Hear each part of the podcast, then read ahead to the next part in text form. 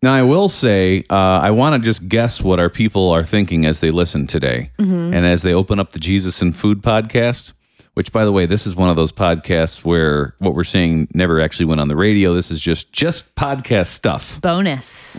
I feel that there is a silent complaint that's been happening that that uh, really cool podcast intro that I wrote with the guitar and the singing Mm-hmm. has not been being utilized. Oh, people have been complaining about it. I well, they haven't been, but I'm assuming that people are pretty upset that it's not here anymore. Oh, okay. Yeah. I just wanted to acknowledge that. Can see, do you want to play it? no, Okay.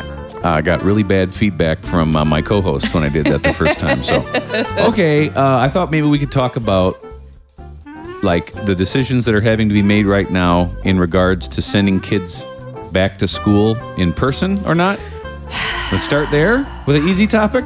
I just don't want to talk about it. All right. Well, then we could talk about uh, what No. churches are doing. I was thinking that one too, Let's talk about school. It's fine. Even though you don't want to. I really don't want to, but we have to do it. So, um, I heard someone say this, and this helped me. She said, "Let's let's just accept the reality that there's no good option." oh, yeah, And that's see, true. that's really helpful for me because I'm trying to go around the current options and I'm trying to, you know, manipulate or control or find, you know, in the depths, trying to find something good, find a good option for so your struggle is that you have a little girl that's supposed to be going to kindergarten. kindergarten. I mean, the first kid going into school. it's such it's so sad. And so i've been trying to be like okay what can i do? Like what could we do that would make this just really good for her? So i heard a mom say we need to lament. We need to accept that this is really sad. Yeah, and we need to accept that there's no good option. I mean any of the options and you know what they all are and all the different school districts are doing different things. But she said there's just no good option. And i think like starting there and accepting that fact is at least it's helpful to me. I agree with that. Um, I because I have part of the thing is that I I even have people that would describe themselves as you know good Christian God fearing people, friends of mine that are really getting up in arms about this, and I would feel like being really ugly about the situation, and that's super disappointing because I want to say, well, at least. What you're saying is let's acknowledge the fact that it's not ideal. None of the scenarios are ideal, but at least we can kind of continue to like be kind to each other in the process. So I I have friends that aren't even doing that, that they're basically just trying to like rail against the system and whoever they don't agree with that's doing things mm-hmm. a certain way. Mm-hmm. So I feel like if we can just eliminate that kind of thing and then move forward with something else. My personal struggle is different than yours, Lindsay. My personal struggle is that I have two kids, yes, that are supposed to be going back to school in the fall. I also have a teacher who's a wife who's kind of, or I mean, a wife who's a teacher you yeah who is uh, tearing her hair out trying to figure out, well, what are the kids going to do? What's her schedule going to be i like? know Because while I'm here in the morning, she's here with the kids in the mornings at home. yeah So, not to make myself the victim here, okay but all I hear about is school, Oh, school, school, school. about, mhm. Where I feel like if I could just plug my ears for a few minutes, maybe the problem wouldn't go away. i don't think that's a good idea but I would at least receive some more comfort in the process. um, and then if I use some time to pray about it, I guess that would be a good thing too. yeah All right, topic two, church. Mm-hmm. What is your church doing in terms of services or no services? We're doing the live services still, so on Facebook and Okay. um, YouTube. But I think our church is going to open in August next Really? month, and I believe it's going to be like, you know, all the all the plans and procedures of keeping people distanced and stuff. We were reading the story about uh, how just so we're recording this on July 16th. And so just last night, the news came out that Andy Stanley's church, which is admittedly, he's got one of the biggest ones in the country. It's like 30,000 people in several Hu- locations yeah, huge. in Atlanta. So they decided they are going to, they, they have decided they will not be meeting through the end of the year, which probably is a little bit more understandable because like their church service is more like um, an NHL hockey game in terms of attendance. yeah, this isn't like a little, you know, 40 person church service. Um, I like what he said, though. You know, the news outlets have been interviewing him, and, you know, people are going to take what he's saying the wrong way. I already knew they were going to do that because he said little lines like, no, churches aren't essential and we don't have to go to church, which what he means by that is the hour service on Sunday morning. The one hour thing. Yeah. And I just think it's inspiring. Like he, some of us, that's what our view of church is. It's a one hour service on Sunday morning. But he's saying church is essential. The church body is essential to the community. And, um, that they are really, you know, going out into the community and they're going ab- above and beyond to reach their community, um, not just on Sunday morning for an hour, but, you know, the whole week. Yeah.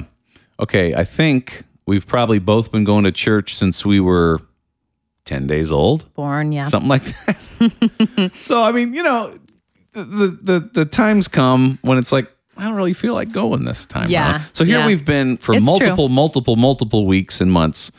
Um, haven't gone to a church in our own. I visited some other people, but like, do you? Okay, I won't tell anybody your answer to this question. well, you know, I'm married to the one of the Okay. pastors. So we'll just we'll just forget about that. Okay. Again, I'm really burying my head in the sand a lot today.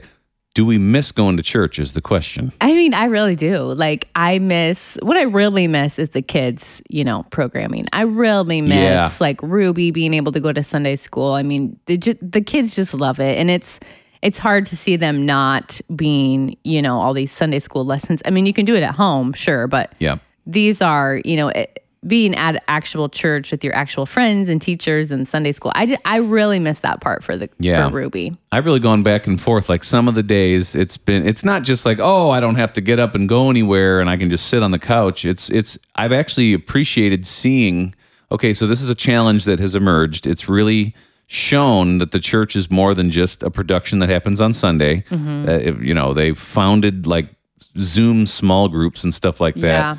In uh, in my you know, and as a result of the pandemic, I mean, we joined one of these. We've gotten to know some new friends, but then there is very much just the missing of like getting together and singing and seeing other people's faces too. So I would have to go both on that. Okay, and finally, the part we've all been waiting for: weekend food plans. Yes. Okay. So Jonathan was talking about pizza tenderloin. So it's a tenderloin with all the pizza toppings. Mm-hmm. Like, so is the tenderloin like the crust? Yes. Okay, The okay. tenderloin is the crust. This was submitted by a WBGL listener. I can't remember her name, but she hit us up on Facebook. And she said, Yeah, now I know you love pizza. I know you love tenderloins. Apparently, she listens pretty closely and she's correct. Mm-hmm. So she sent a photo of a place called Flo's on Pulaski in Peru, Illinois, Okay. which is exactly what you just mentioned. The tenderloin is the crust. So that's just the beginning. Yeah. And then you put, you know, the, the mozzarella cheese on top, the pizza sauce, Pepperoni? the toppings, whatever Uh-huh. you want to put on top of there. And I, I'm still trying to imagine in my mind and palate what that would be like. Oh man.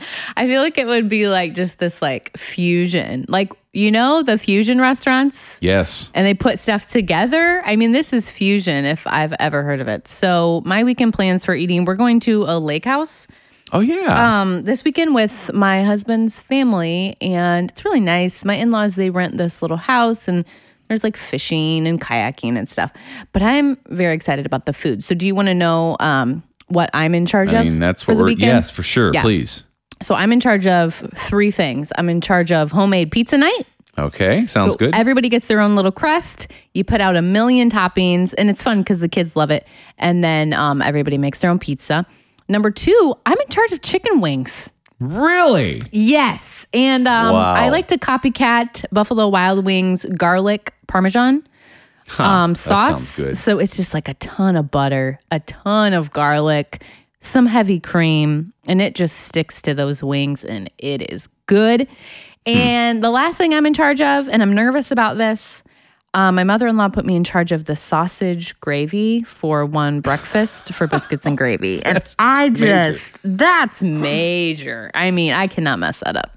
I don't hear complaining. I just hear. I mean, this is my challenge for the It's weekend. a challenge. Um, I, I have heard complaining in the past when Lindsay and her own mo- has asked her own mother, "What can I make for Thanksgiving?" Thanksgiving. And what did they give you last time? Jello The or Jello. something. It's like so. At least my my mother in law believes in me. I'm hearing a lot more empowerment. I'm also you just getting to know Lindsay about the things that she chooses to make. So I'm hearing pizza wings and gravy. I mean, it doesn't get better. That's a beautiful thing. And I'm now, let me know if this is too stereotypical, but what I'm really picturing in my mind is all this is going on, you said it was a lake house, mm-hmm. didn't you? Mm-hmm. So I'm picturing the guys, like your husband, the fisherman hunter guy, out with his dad and maybe one or both of the girls sort of doing a little fishing yeah, outside. Ruby likes that too. Mhm. Inside is Lindsay, the pioneer woman.